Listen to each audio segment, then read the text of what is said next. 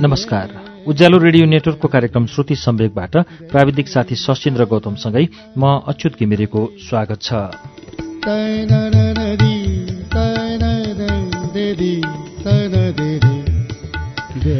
श्रुति सम्वेकको विक्रम विष्टको उपन्यास भोक र भित्ताहरूको वाचन हामीले गएको साता एघारौं श्रृङ्खला सुन्यौं र एघारौं श्रृङ्खला एक सय उनासत्तरी पृष्ठमा लगेर रोकेका थियौं। एक सय उनासत्तरी पृष्ठसम्म पुग्दा हर्के साइलाको भैँसी चोरी भएको छ। चोरी भएको आरोपमा उल्टै हर्के साइलाहरू थुनिएका छन्। हर्के साइलाको भैँसी र कुकुर बिरामी भएको छ। हर्के साइला र चन्द्रलाई जेलमा राखिएको छ हिरासतमा र त्यहाँबाट फर्केर जुनेलीसँग उनीहरूको भेट भएको छ। जुनेली बेसरी रुन्छे भैँसी बिरामी भएको कुरा व्याख्या गर्न सक्दिन। अब के हुन्छ? सुनौ दौलत विक्रम विष्टको उपन्यास भोक र भित्ताहरूको बाह्रौं श्रृङ्खला पृष्ठ एक सय सत्तरीबाट।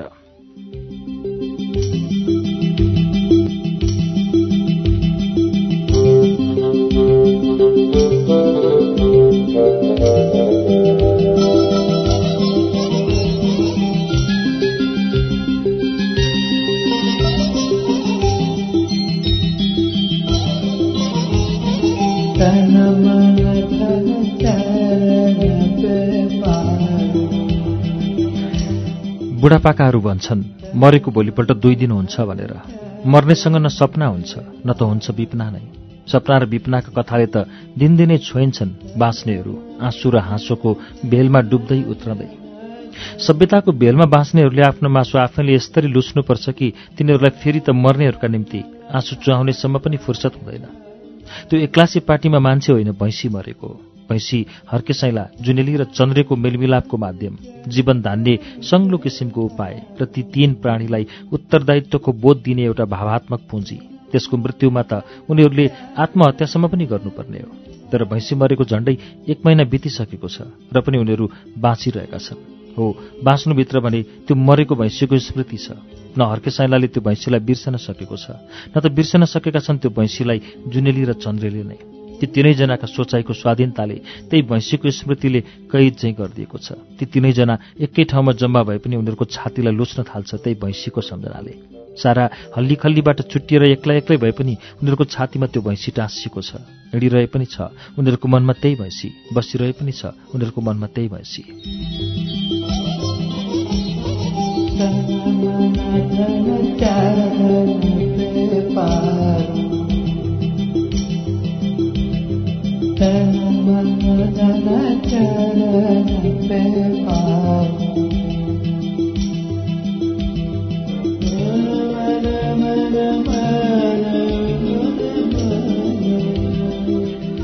मनको सूक्ष्म तार त्यो भैँसीसँग बाँधिएको भए तापनि हर्कसाईलाई भने मुस्कुराउन सकिरहेको छ। वास्तवमा भन्ने हो भने त्यो भैँसीको मृत्युले उसलाई जस्तो आर्थिक चोटहरू कसैलाई परेको छैन। पन्ध्र पन्ध्र वर्षसम्म मेहनत गरेर पेट बाँधी कमाएको पैसो त्यस किसिमले नष्ट भएकोमा डाको छाडी छाडी रुनुपर्ने हो। यो तथ्यलाई साह्रै साह्रै तीव्र रूपमा अनुभव पनि गरेको छ उसले। तर त्यो मर्कालाई आँसुको रूपमा उद्घाटन गर्ने पक्षमा छैन ऊ। चन्द्रे र जुनेलीको बीचमा आँसु खसालेर आफ्नो बाबुले लिने किसिमको उत्तरदायित्वलाई फिक्का पार्न चाहँदैन। उसको त्यही पाचन शक्तिले अझै बाबुको रूपमा आफ्नो अस्तित्वलाई कायम गर्न सकिरहेको छ। त्यसैले उस समयभित्र कपडा बुन्ने कारखानामा जान्छ।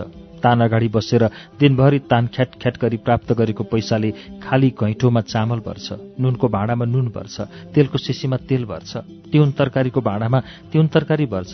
तानबाट प्राप्त हुने आय तिन तिनवटा तरुनो पेटका निमित्त पर्याप्त छैन तर ऊ त्यो कमी पहिले दुध बेचेर बाँकी बस्न आएको पैसाले पूर्ति गर्ने गर्छ। तर चन्द्रे र जुनेलीलाई भने त्यस भैँसीसँगको बिछोड साह्रै साह्रै खड्केको छ। जुनेली त तै विषय कुनै न कुनै किसिमले आफूलाई सम्झाउँछ पनि। तर चन्द्रलाई सम्झाउने को? उसलाई त भैँसी मरेको होइन। उसको संसारै मरे चाहिँ लाग्दै आइरहेको छ। अर्कसाईलाई सम्झाउँछ पनि कहिलेकाहीँ। गयो त गयो। हामीले भोग्नु लेखेर रहेनछ गयो। बरु हिम्मत हार्न हुँदैन मान्छे भएर गाँठे। फेरि आउलान् नि यस्ता भैँसी जिन्दगानी रहे। भन्ने आदि आदि आश्वासनका हरफहरू बोलेर। तर ती हरफहरूले त झन् साह्रो पो चन्द्रका आँखामा पानी भरिदिन्थे।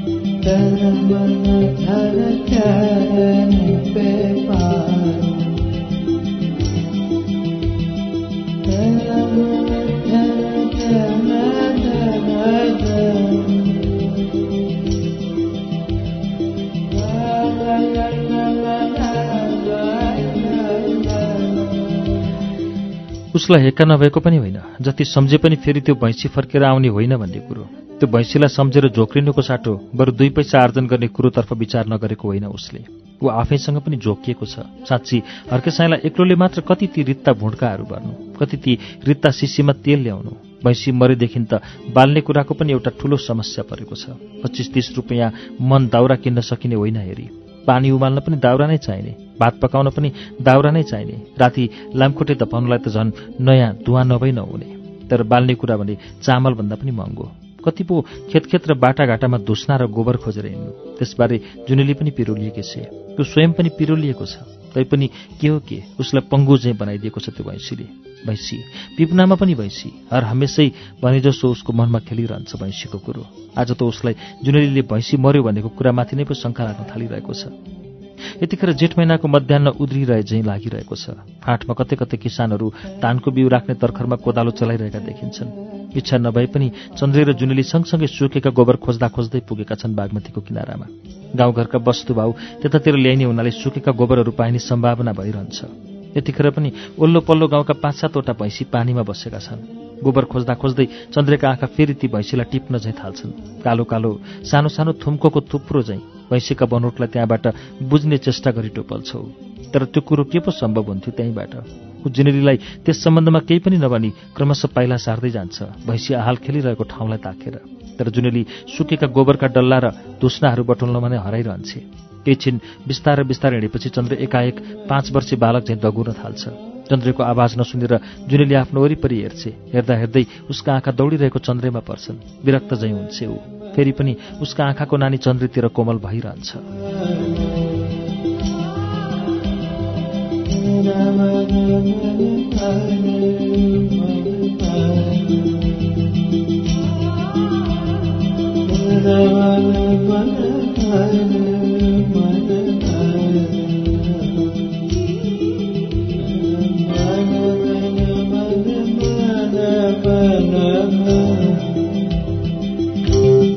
दौडिँदै गएको चन्द्रे भैँसीनिर पुगेपछि रोकिन्छ। भैँसी गोठालाहरू एउटा छेउको आलीमा बसेर गन्थन गर्न लागेका हुन्छन्। तर चन्द्रेको ध्यानलाई भने त्यो गन्थनले अलिकति पनि तान्न सक्दैन। उसको मन ती आहाल खेलिरहेका भैँसीलाई छाम्न थाल्छ। भुसुक्क बिर्सन्छ ऊ आफ्नो वर्तमान र स्थितिलाई। फेरि त ऊ खोलाभित्र पस्छ र घाँसपातको लुडो बनाएर एउटा भैँसीको आङ मल्न थाल्छ। त्यो काम भैँसी गोठालाले गर्नुपर्ने हो। भैँसी गोठालाले बाँकी राखेको त्यो काम सघाइदिएकोमा भैँसी गोठाला खुसी हुनुपर्ने हो। तर यो मधेस होइन। सहर र गाउँको सङ्गम स्थल हो। यताका मान्छे केही कुरामा सहरिया देखिन्छन् भने केही कुरामा उज्जण्ड। त्यसमाथि चन्द्रले छोएको भैँसीको गोठालो साह्रै छुचुन्द्रो चन्द्रलाई भैँसी मोल्न लागेको देख्न साथ ऊ आफू बसेकै थलोबाट चिच्याउन थाल्छ। ए चोर किन छुन्छस् मेरो भैँसी? दुध सुकाउने विचार छ कि क्या हो ट्युना गरेर? जसँग हुन्छ चन्द्रे। केही छिनपछि उसलाई छोपिरहेको मोहजनित विडम्बना मानव भाँचिन्छ। लाजले त्यसै त्यसै खुम्चिन्छ ऊ। जुनेलीको स्मरण गरेर त झन लज्जाले भुत्थुक्क हुन्छ। मैँसीलाई मोल्न छोडेर ऊ फेरि किनारा लाग्छ? मैँसी गोठालोले भने अझै गाली फलाक्न छाडेको छैन। अझै उसको हातमा अल्झिरहेको लुडो ऊ पानीमा खसालिदिन्छ। क्रमशः टाढा टाढा हुँदै जान्छ त्यो लुडो पानीमा बगेर। भैँसी गोठालाको बगबात झन् उचालिन्छ फेरि खोलाको किनारालाई छोडेर क्रमशः पाइला सार्दै जान्छ जुनेली भएतिर। जुनेली निर पुगेपछि ऊ फेरि नजिकैको आलीमा थच्चिन्छ जुनेली भन्छे सुन्यौ कानभरि? अब त चित्त बुझ्यो। अर्का भैँसी नछौ भनेर कति सम्झाउनु तिमीलाई? भाग्यमा भए फेरि आइहाल्छ नि कुनै दिन। तर शून्य हो र तिमी? हेर न मलाई होसै रहेन किन होस हुन्थ्यो तिमीलाई? भन त के सोचेर तिमी अर्काको भैँसी मोल्न गएको हेर न कस्तो हाम्रो जस्तै भैँसी रहेछ त्यो। पुच्छर पनि हाम्रो भैँसीको जस्तै। सिङ पनि हाम्रो भैँसीको जस्तै। जम्बै जिउ नै हाम्रो भैँसीको। एकदम हाम्रो भैँसी। तिम्रै आँखाको अगाडि होइन सार्की गाउँका माइला र कान्छा सार्कीले हाम्रो भैँसीको छाला काटेर लगेको? मगज त खुस्केको छैन। हेर चन्द्रे यस्तै हो भने जोर लाउ फेरि भैँसी। मेरो भाग्यमा छैन भैँसी। जाऊ तिमी। साँच्चै भन्छु जुनेली मेरो भाग्यमा भैँसी पाल्न लेखेको भए माउरी साउ त्यस्तो निर्दय हुने नै थिएन। उसको मन अवश्य पग्ल नै थियो। मेरो बाबुले लगाएको गुण बिर्सने थिएन। कम गुण लगाएका हुन् र हेरी बाबुले ल भइगयो उसले बिर्सियो अरे तर यो भैँसी त यस किसिमले मर्नुपर्ने थिएन नि। यसरी नसोच चन्द्रे जुनेली सम्झाउँछे अब कसरी सोचौँ? उफ तिमी त। साँच्चै भन्छु भने जुनेली मलाई लाग्छ यो भैँसी मरेको होइन। मेरो भाग्य मसँग रिसाएको हो। त्यसरी बोक्सीहरूले छौडा खेलाएका हुन्। छौडा पठाएर हाम्रो भैँसीको प्राण बोक्सीले आफ्ना मुठीमा राखेका। तिमीलाई थाहा छ जुनेली बोक्सीले मार्दैनन् रे। मारेको भैँसीलाई राति राति बिउजाएर बोक्सीहरू आफ्नो घरमा दुधको छेलो खेलो पार्छन् रे। कहिलेकाहीँ त दिन दिनभरि रात रातभरि पनि बिउजाइराख्छन् रे। सत्य भन्छु जुनेली अघि त्यो भैँसीलाई देख्दा हाम्रो भैँसी कालगतीले मरेको होइन। बोक्सीले टुना गरेर चुडी लगे जस्तै लाग्यो मलाई। फेरि बोक्सीले बिउताएर आहाल खेलाउन ल्याएको हो कि भने जस्तो लागेर पो म त्यहाँ गएको। बोल्दा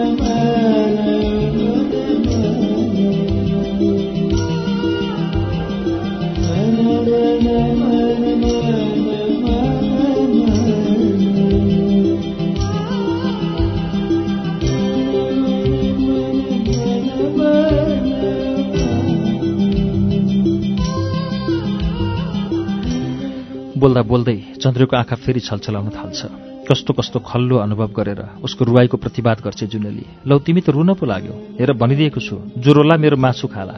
चन्द्रे आँसु पुस्ने चेष्टा गर्न थाल्छ। जुन बेला चन्द्रे आफ्नो आँसुलाई पुछेर स्वाभाविक हुने चेष्टा गरिरहेको थियो ठिक त्यही बेला हर्केसाईलाई आज फेरि पस्छ चाकाचाको भट्टी पसलभित्र। अहिले दिन ढल्किन सकेकाले त्यो पसलमा खाने मान्छेहरू थिएनन्। राम्रै कुरा रक्सी खाँदाको अन्तिम दिनमा पनि ऊ झण्डै यसै बेला पस्या थियो र आज फेरि एक्लै पसेको छ। उसभित्र रक्सीको प्यास त होइन आक्रोश बलेको छ।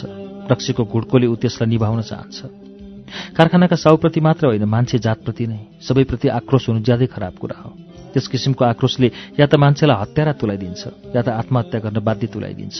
अर्कै साइलाई मानौ रक्सीको नसाले त्यस किसिमको स्थितिबाट मुक्तिको सास फेर्न चाहन्छ। धेरै दिनपछि हर्केसाइलालाई आफ्नो पसलमा देखेकाले छ्याकाछा खुसी छ। छ्याकाछाकी स्वास्नी खुसी छ। छ्याकाछा भन्छ के खाने? छ्याकाछाकी स्वास्नी हर्केसाइलाको अगाडि अन्तिर रक्सी खाने गिलास लैजाँदै भन्छे। बाज्या जिम त छ्या माया माया नौ बाजेले हामीलाई किन माया मारेको? तर हर्केसाइलासँग आज मानौ बोली हुँदैन। आज मानौ ऊ छ। ऊ एक चौथाइ रक्सी माग्दै भन्छ। लोए मङ्खुसा वै मखुनी बिर्सेको भए त आउने नै थिएन नि। छाकाछाकी स्वास्नी मुस्कुराउँदा मुस्कुराउँदै अन्तिले उसको गिलासमा रक्सी खनाउँछे र खनाउँदै जान्छे।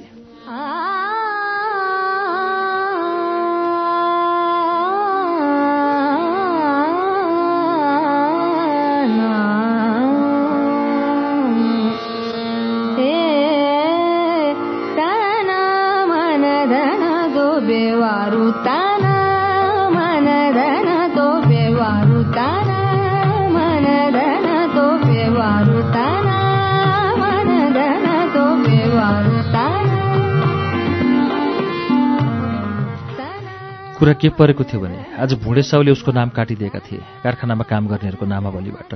अर्किसाइलाले यस्तो स्थिति पनि आउन सक्छ भन्ने बारेमा कहिल्यै सोचेकै थिएन। उसलाई त विश्वास थियो आफ्नो पाखुरामाथि आफ्नो जागर र हौसलामाथि र आफूले जानेको सिपमाथि।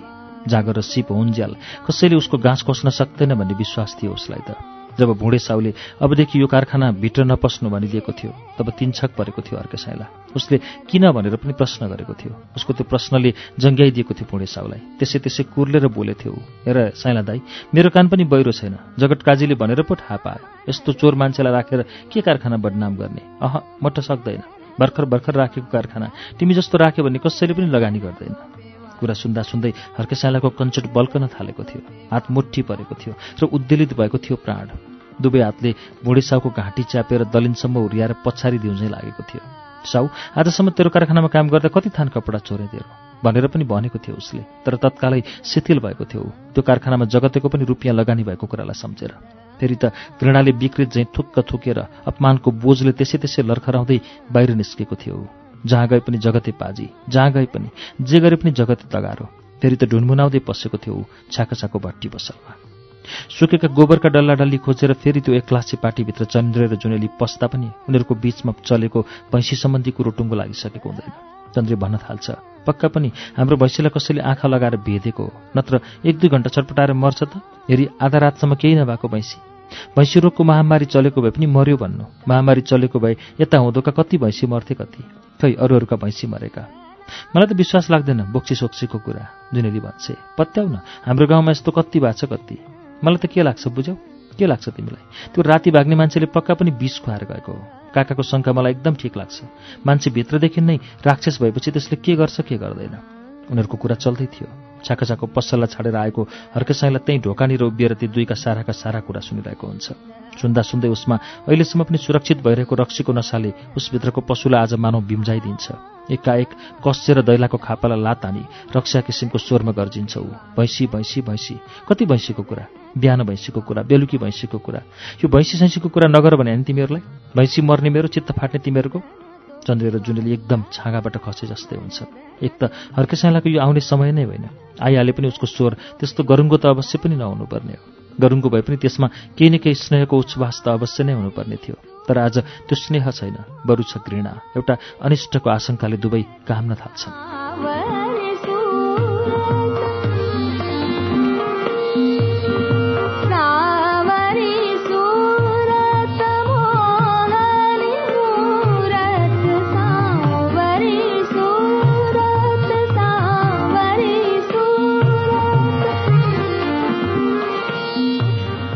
साइला अब भित्ताको टेवा लिएर उभिन्छ र खल्तीबाट चुरोट सलाई झिकेर एकपल्ट आफ्नो अगाडि धुवाको मुस्लो झैँ उडाइदिन्छ।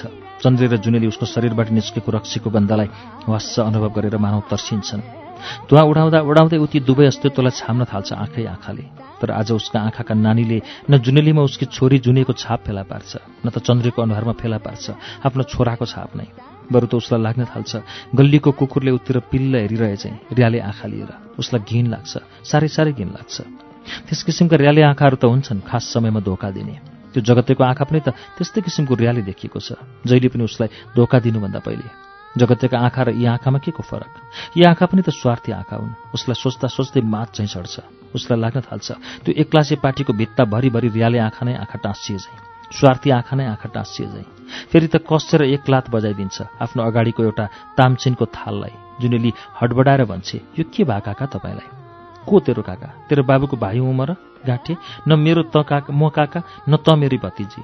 तिम्रीमा रिङ्ने चोर हो। अर्काको मेहनतमा खुट्टा पसारेर खाना पल्केका। लौ निस्किहाल यहाँबाट। ल अब परेन फसाद। के गरेर सम्झाउने हो? आज यो गति छाडेर आएको बुढोलाई। यस सम्बन्धमा न चन्द्र केही सोच्न सक्दछ न त जुनेली नै सोच्न सक्दछ। उनीहरू खालि हर्केसालाको रक्सीको नसाले बले चाहिँ अनुहारलाई हेरिरहन्छन् चुपचाप। उनीहरूको मौनताले त झन् पो उसको रिचको आगोमा घिउ चाहिँ थपिदिन्छ। के हेरे मेरो अनुहार? अब यो अनुहारले तिमीहरूको घैँटो भर्न सक्छ कि सक्दैन भनेर के नापो जोखो गर्न लागेको? हेरी अब हात आउने होइन म। चिप्लिएपछि चिप्लियो चिप्लियो। खुट्टा पसारेर तिनमुरी पेटमा हाल्न पाएपछि कसले गर्छ? वर्षेले परोस् काम सामको। त्यसो नभन्नुहोस् न काका तपाईँ त मलाई छोरी भन्नुहुन्थ्यो। बोल्छेस् के छोरी त? मेरी छोरीसँग नदाँच त आफूलाई। मेरी छोरी चोर्नी र भात मार अवश्य हुन सक्दिनँ। त यो सब चन्द्रे सबका सब भात मारा दोबाटे चोर। तिमीहरू जस्तासँग बसेर आफ्नो नाश गर्न सक्दिनँ म। ल यहाँबाट निस्कन्छौ कि बाँचिदेऊ घाँटी सिटी? ल निस्क निस्किहाल। होइन भने होइन भने।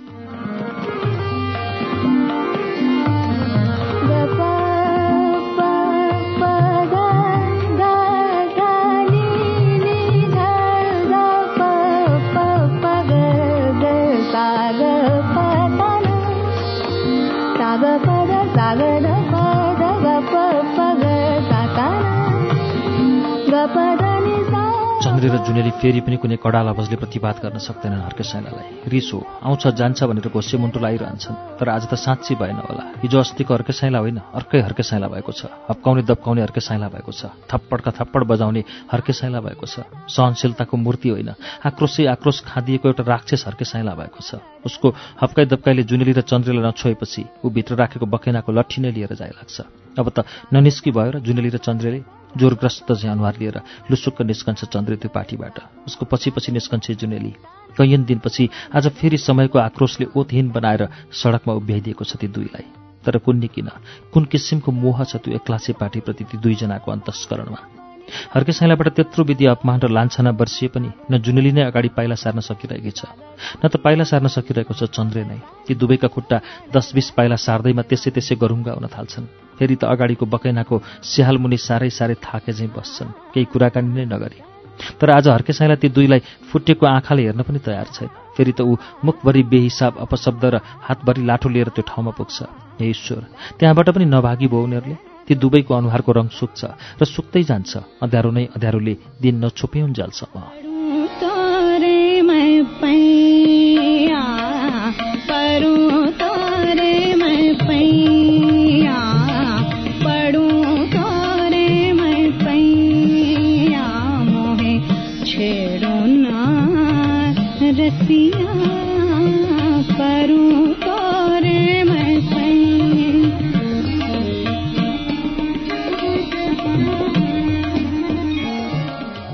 फेरि फाट्न थाल्छ। नौ डाँडा पारी उदाएको उषाको रश्मिले हानिएर।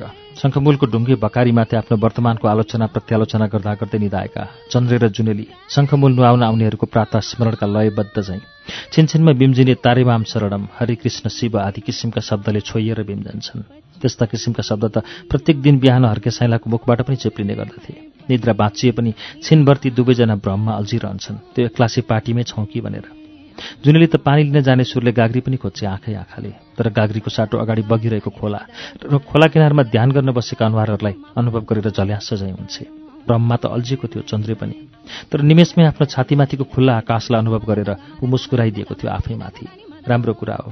हिजो आज कुनै पर्वको दिन परेको छैन। त्यसैले कुनै घाटमा पनि घुइँचो छैन। खाली छन् बागमती नुहाउने बानी लागेकाहरू मात्र। तीमध्ये कोही बकारीमाथि ध्यानमुद्रामा बसेका देखिरहेका छन् त कोही जप गर्न लागेका छन् फाटोफुटो नुहाउन पनि लागेका छन् सबका सब उमेरको हिसाबले चालिस नागेका। छि के पो भन्ठाने होलान् उनीहरूले पनि? जुरेलीभित्रको सामाजिकताको बोध मानौ लाजले खुम्चिन्छ। तरुणी स्वास्नी मान्छे भएर त्यसरी डुङ्गे भकारीमाथि लम्पसार परेर सुतेको कुरा आज उसलाई आफैलाई चित्त बुझ्दैन।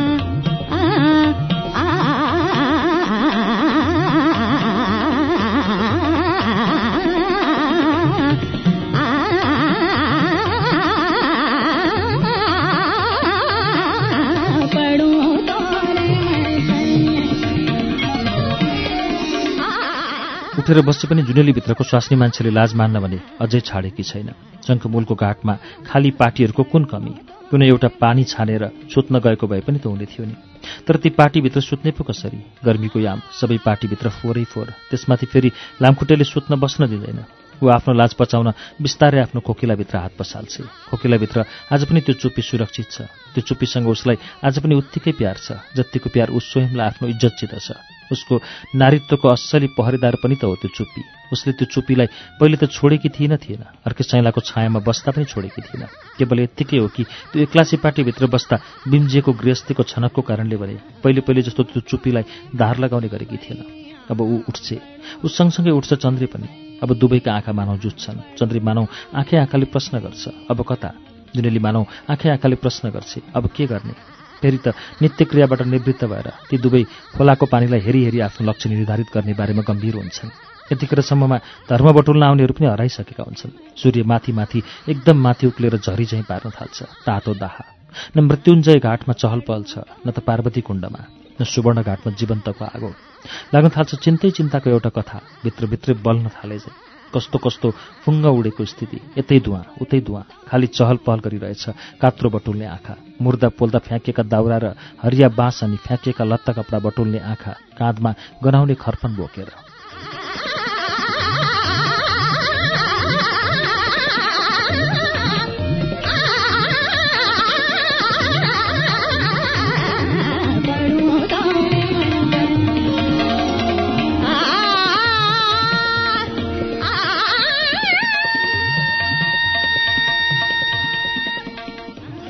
शङ्खमूलको घाटलाई छाडेर चन्द्रे र जुनेली पाटन मङ्गल बजार पुग्छन् पाटन मङ्गल बजारबाट फेरि पाटन ढोका। बस बिसौनीभन्दा दक्षिणपट्टिको पिपलको स्यालमुनि बसेपछि जुनेली मौनता बाँच्छे साँच्ची किन पो होला हामी यतिन्जेलसम्म नबोली हिँडेका अब पनि नबोल्नु पनि हामीले। चन्द्री बिस्तारै भन्छ म केही विचार गरिरहेको थिएँ। विचार खुल्ला खुल्ला जस्तो लागेको थियो। तिमीले बोलेर सबै भत्ताभङ्ग पारिदियो। मैले बोलेर हो त जुनेली भित्रको स्वास्नी मान्छे पनि केही चड्किन्छे।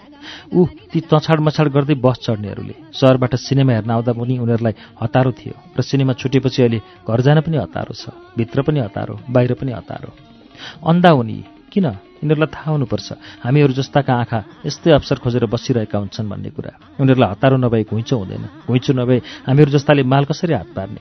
तर तिमीलाई थाहा छ ती सबै आफूलाई बाठा सम्झन्छन्। जसले जति ठेलमठेल गर्न सक्यो त्यो त्यत्तिकै बाठो रे त्यत्तिकै बुद्धिमान रे। बोल्दा बोल्दै चन्द्रे हाँस्ने चेष्टा गर्छ। तर हाँस्न सक्दैनौ बरु त चाउरिँदै भन्छ छि आन्द्रा कस्तो छुट्टी खेल्न थालेको। किन पेट भरेको छैन र? के कुरा गरेकी तिमीले? बेलुकीदेखि अहिलेसम्म पेटमा केही परेको छैन। बुढोले बेलुकी खानपिन गरेर निकालेको भए पनि त हुन्थ्यो नि। साँच्चै किन धोकेर आएको होला? जुनेले हाँसिदिन्छे। हाँस्छौ तिमी। म त डरले थर्कमान भएँ कसो खुकुरी झिकेर छप्काएन। रक्सी धोकेपछि साँच्ची त अघि राक्षस जस्तै देखिँदो रहेछौ। तर बुढोले हाम्रो निम्ति गर्नुसम्म गरेको त हो नि होइन? केही पैसा छैन तिमीसँग? जुनेली फेरि हाँसिदिन्छे। म पैसा सोध्दैछु तिमी भने हाँसिदिन्छौ। नहाँसेर के गरौँ त म? थैलीमा पैसा भए तिमीले भन्नै पर्दैन थियो म आफै तिमीलाई तानेर पसलमा लैजान्थेँ नि। त के आज एकादशी? त्यस्तै सम्झ। जवाफ दिँदा दिँदै जुनेली फेरि बसतिर हेर्न थाल्छे।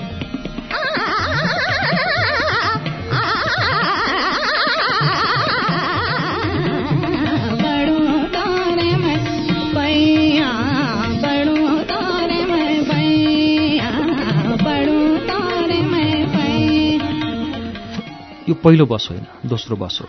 पहिलो बस सिनेमा प्रियहरूलाई गुन्द्रुक चाहिँ कोचेर हिँडिसकेको छ। तापनि दोस्रो बसका निम्ति पनि यात्रुहरूको कमी छैन। झण्डै अरू दुईटा बसलाई पुग्ने जति यात्रुहरू छन्। दोस्रो बस रोकिन साथ के स्वास्नी मान्छे के लोग्ने मान्छे सबका सब दुवै ढोकातिर झ्याम्मिन थाल्छन्।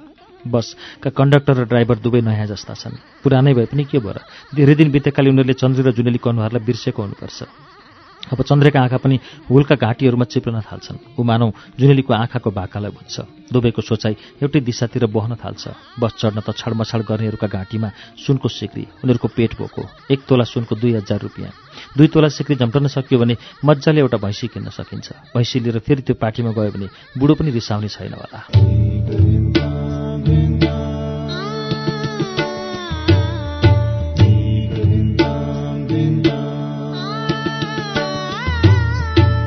श्रुति सम्वेकमा अहिले तपाईँले सुन्नुभएको वाचन दौलत विक्रम विष्टको उपन्यास भोक र भित्ताहरूको वाचन हो। यसको बाँकी अंश वाचन लिएर केही बेरमा आउनेछौँ। उज्यालो सुन्दै गर्नुहोला।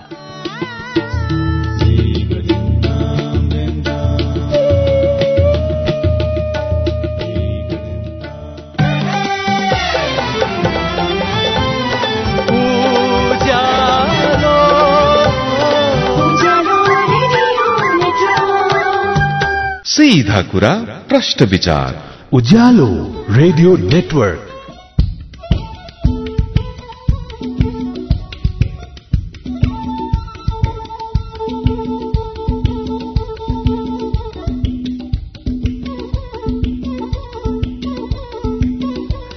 श्रुति सम्वेकमा तपाईँलाई फेरि स्वागत छ। तपाईँ दौलत विक्रम विष्टको उपन्यास भोक र भित्ताहरूको वाचन सुनिरहनु भएको छ। अब यसको बाँकी अंश वाचन सुनौ।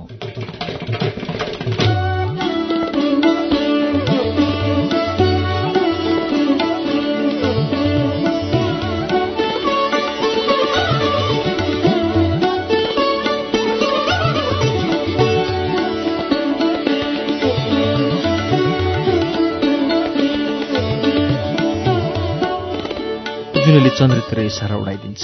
चन्द्रे पनि जुनेलीतिर इसारा उडाइदिन्छ। ड्राइभर बस्ने ठाउँतिरको ढोकातिर चन्द्रे बढ्छ र पछिल्लोतिरको ढोकामा चाहिँ जुनेली बढ्छ। एउटा स्वास्नी मान्छेको घाँटीको सिक्रीलाई ताकेर ऊ हात लम्काउँछ पनि। तर त्यत्तिकैमा बस कन्डक्टर ढोकामा उभिदिएकाले लम्किरहेको उसको हात फेरि चिसिन्छ। अर्कोतिर चन्द्रले भने कुनै गोरो गर्दनको घाँटीको सिक्री होइन। एउटा बलादमीको खल्ती ताकिरहेको थियो। तर त्यो बलादमीले आफ्नो खल्तीलाई आफ्नो हातले छेकिदिएकाले। चन्द्रको केही चल्दैन। खास कुरा त के भने लामो समयसम्म त्यस किसिमको कामबाट पृथक रहेको। आज त्यो काम फेरि गर्ने जमर्को लिँदा ती दुईको मुटु कामिरहेको थियो। हात कामिरहेको थियो र उनीहरूभित्रको हिक्मत नै कामिरहेको थियो। पहिले पहिले जत्तिकै डह्रो भएको भए निश्चय पनि जुनेलीको हातमा सिक्री पर्ने थियो र चन्द्रको हातमा सय सयका नोटले भरिएको मनी ब्याग। तर अब उनीहरू सुनको सिक्री र मनी ब्याग होइन घृणा फेला पार्छन् आफूसितको आफ्नै घृणा। आफूमाथि आफ्नै घृणाजय खेलाएर ती दुई बस बिस्वनीबाट सिनेमा भवनतिर जान्छन्। बस बिस्वनी निरको सम्भावनालाई गुमाएर फर्केका उनीहरू एक दोस्रोलाई हेरेर मुस्कुराइदिन्छन्। आफूमाथिको आफ्नै घृणा पचाउन। लाज पछाएर पनि त बाँच्न सम्भव हुँदैन। चन्द्री पनि त्यस नाङ्गो सत्यसँग परिचित छ र त्यो नाङ्गो सत्यसित परिचित छे जुनेली पनि। फेरि त उनीहरू एक दोस्रामा स्वाभाविक हुने चेष्टा गर्दै पाइला सार्छन्।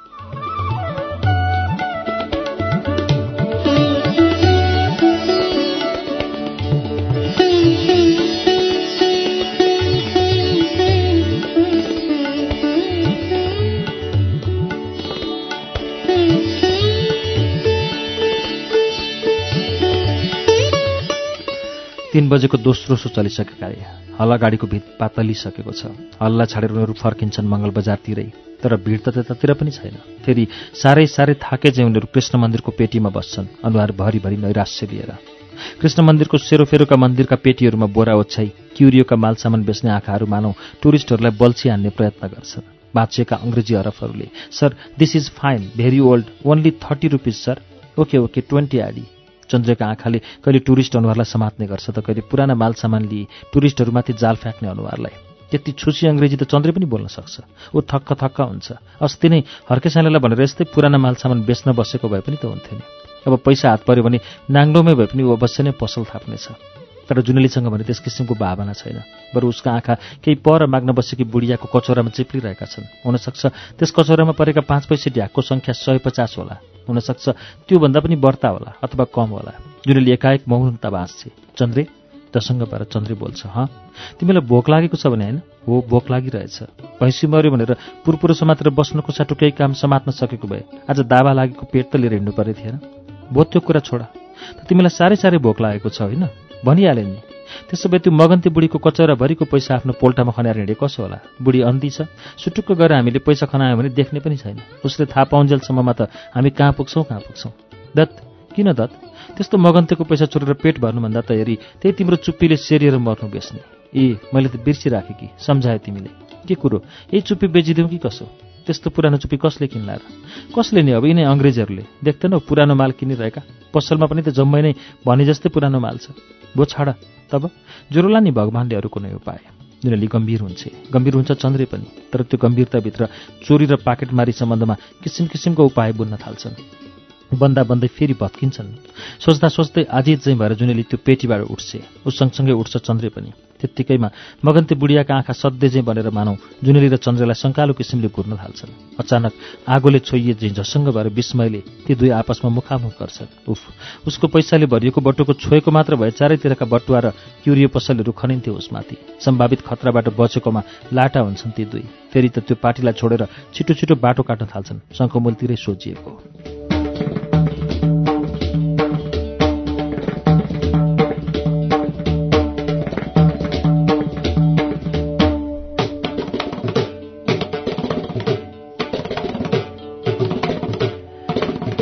अझै डुबेको छैन।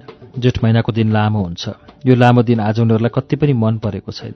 लामो दिनसँग हुर्कँदै दुवै फेरि त्यही बकारीमा बस्न पुग्छन् जहाँ उनीहरूले रात काटेका थिए। उनीहरू बसेको बकारी सोझै बीच खोलामा एउटा मैलो आकृति पानीमा लुडो भिजाउँदै भैँसीलाई मोलमाल गर्न थालेको छ। चन्द्रमानौ फेरि पुत्किन्छ जुनेलीलाई छलेर। उसका आँखा चिप्लन थाल्छन् त्यो भैँसीमाथि।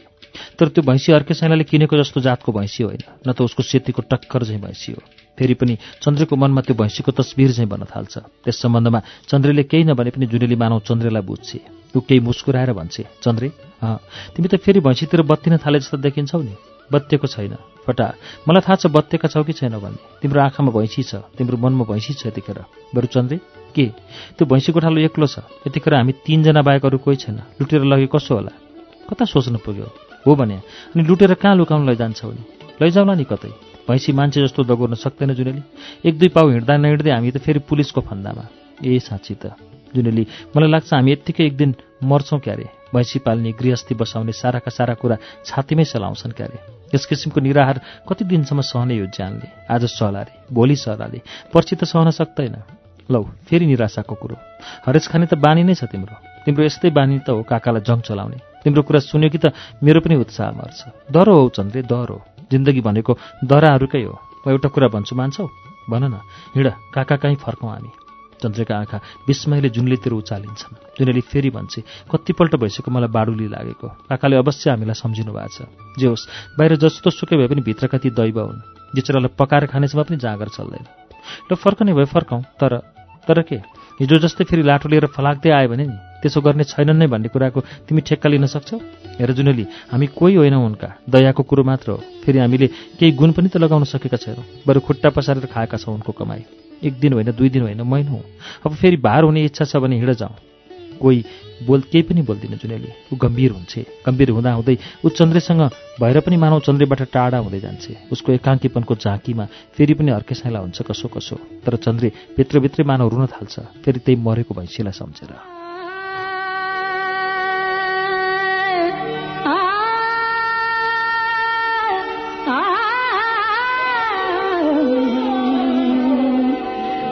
रंगी सारी गुलाबी चुनरिया रे।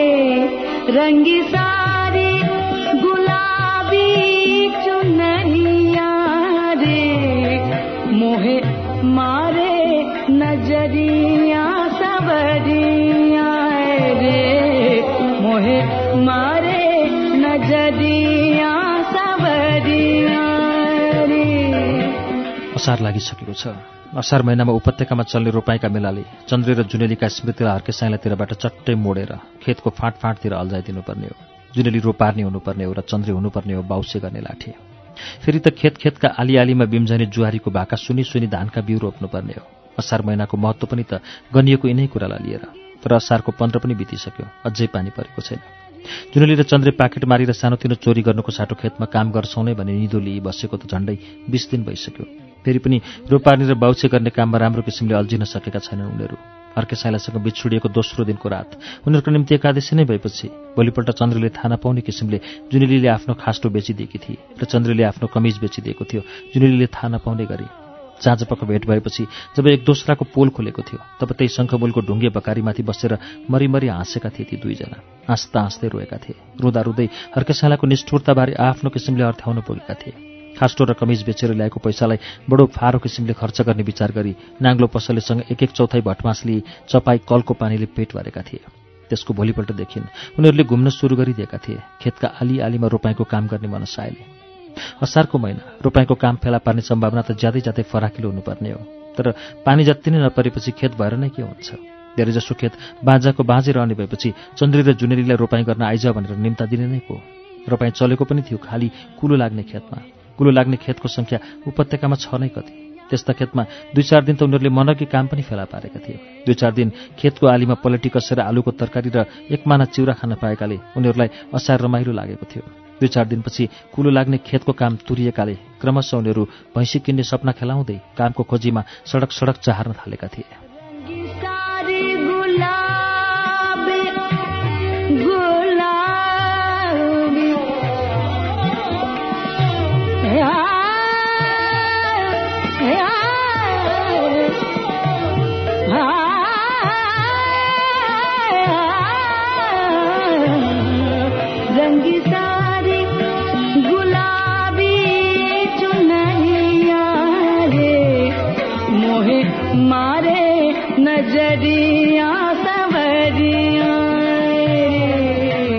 पनि उनीहरू कोल्टारे सडकको फुटपाथमा बिहानदेखि बरालिएका बरालिए छन् तर जति नै बरालिए पनि नोकर चाकरीको काम भने फेला पार्न सकेका छैनन्। काम खोज्ने सिलसिलामा दाउराको डिपोमा पुगी दाउरा चिर्ने काम गर्ने मनसाय पनि प्रकट गरेका थिए। तर त्यो काम पहिलेदेखि नै अरूहरूले ओगटेकाले झपार खाई फेरि फुटपाथमा बरालिनु परेको छ। दाउरा चिर्ने काम फेला पार्न नसके अरू नै कुनै किसिमको काम सही। तर अरू काम के गर्ने त्यो पनि एउटा प्रश्न नै बनेको छ। यो प्रश्नको मानव अहिलेसम्म उनीहरूले समाधान भेटाउन सकेका छैनन्। हिँड्दा हिँड्दै एकाएक रोकिएर जुनेली भन्छे चन्द्रे किन? उता हेर चन्द्रे जुनेलीले इसाराको दिशातिर आँखा चिप्लाइदिन्छ। कोल्टारे सडकमा चारजना महिला लाठीहरू ठेला गाडी भरि चामलको बोरा लादेर कुनै चामल पसले कहाँ लगिरहेका हुन्छन्। चन्द्रलाई त्यो दृश्य रमाइलो लाग्छ। जुनेली फेरि भन्छे हामीहरू पनि यस्तै ठेला गाडीमा माल ओसार्यौँ भने एक न एक दिन भैँसी जोड्न सकिहालौँला नि है चन्द्रे? कति कमाउँछन् र यिनीहरू? एउटाले दिनको बिस तिस रुपियाँ कमाउँछ। कहिलेकाहीँ त त्योभन्दा पनि बढी। अस्ति नै कुरा गरे। सुनेनौ कालीमाटीमा ठेला गाडिएकाहरूले त्यही दिनदेखि हामीले पनि काम गरेको भए आजसम्म कति रुपियाँ जम्मा भइसक्थ्यो होला। गरे त हुने हो। त फेरि ठेला गाडी कहाँ पाउनु नि सोधौँ न उनीहरूसँग। के ठेगाना हामीलाई पनि मिलाइदिन्छन् कि? ती दुई फेरि दगुर्दा दगुर्दै ठेला गाडी लिएर पुग्छन्। यतिखेरसम्ममा ठेला गाडी एउटा चामल पसल अगाडि अड्याइएको हुन्छ जुनले फेरि अगुवा चाहिँ हुन्छ। यदाई यदाई।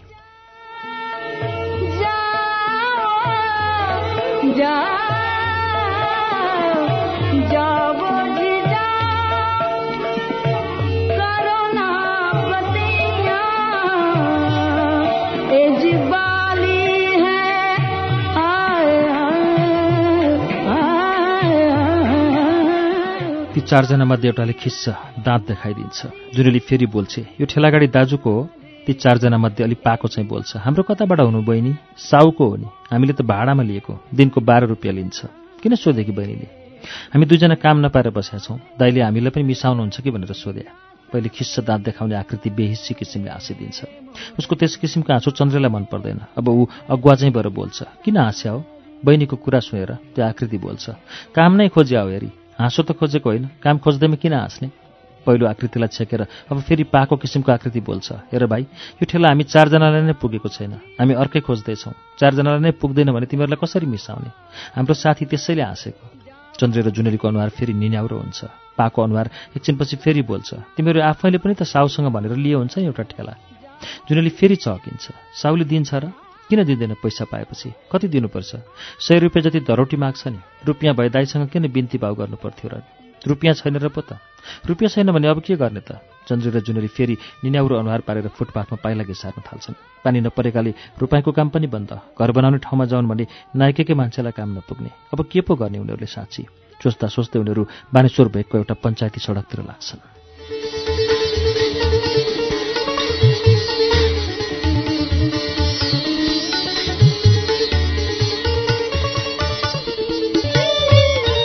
श्रुति सम्वेकमा यो दौलत विक्रम विष्टको उपन्यास भोक र भित्ताहरूको बाह्रौं श्रृङ्खला हो। हामीले यसको वाचन आज एक सय छयासीौं पृष्ठको अन्त्यतिर ल्याएर रोकेका छौं। अर्को साता भोक र भित्ताहरूको तेह्रौं श्रृङ्खला लिएर आउनेछौं। तबसम्मको लागि प्राविधिक साथी सशिन्द्र गौतम र म अच्युत घिमिरे विदा चाहन्छौ। नमस्कार शुभरात्रि।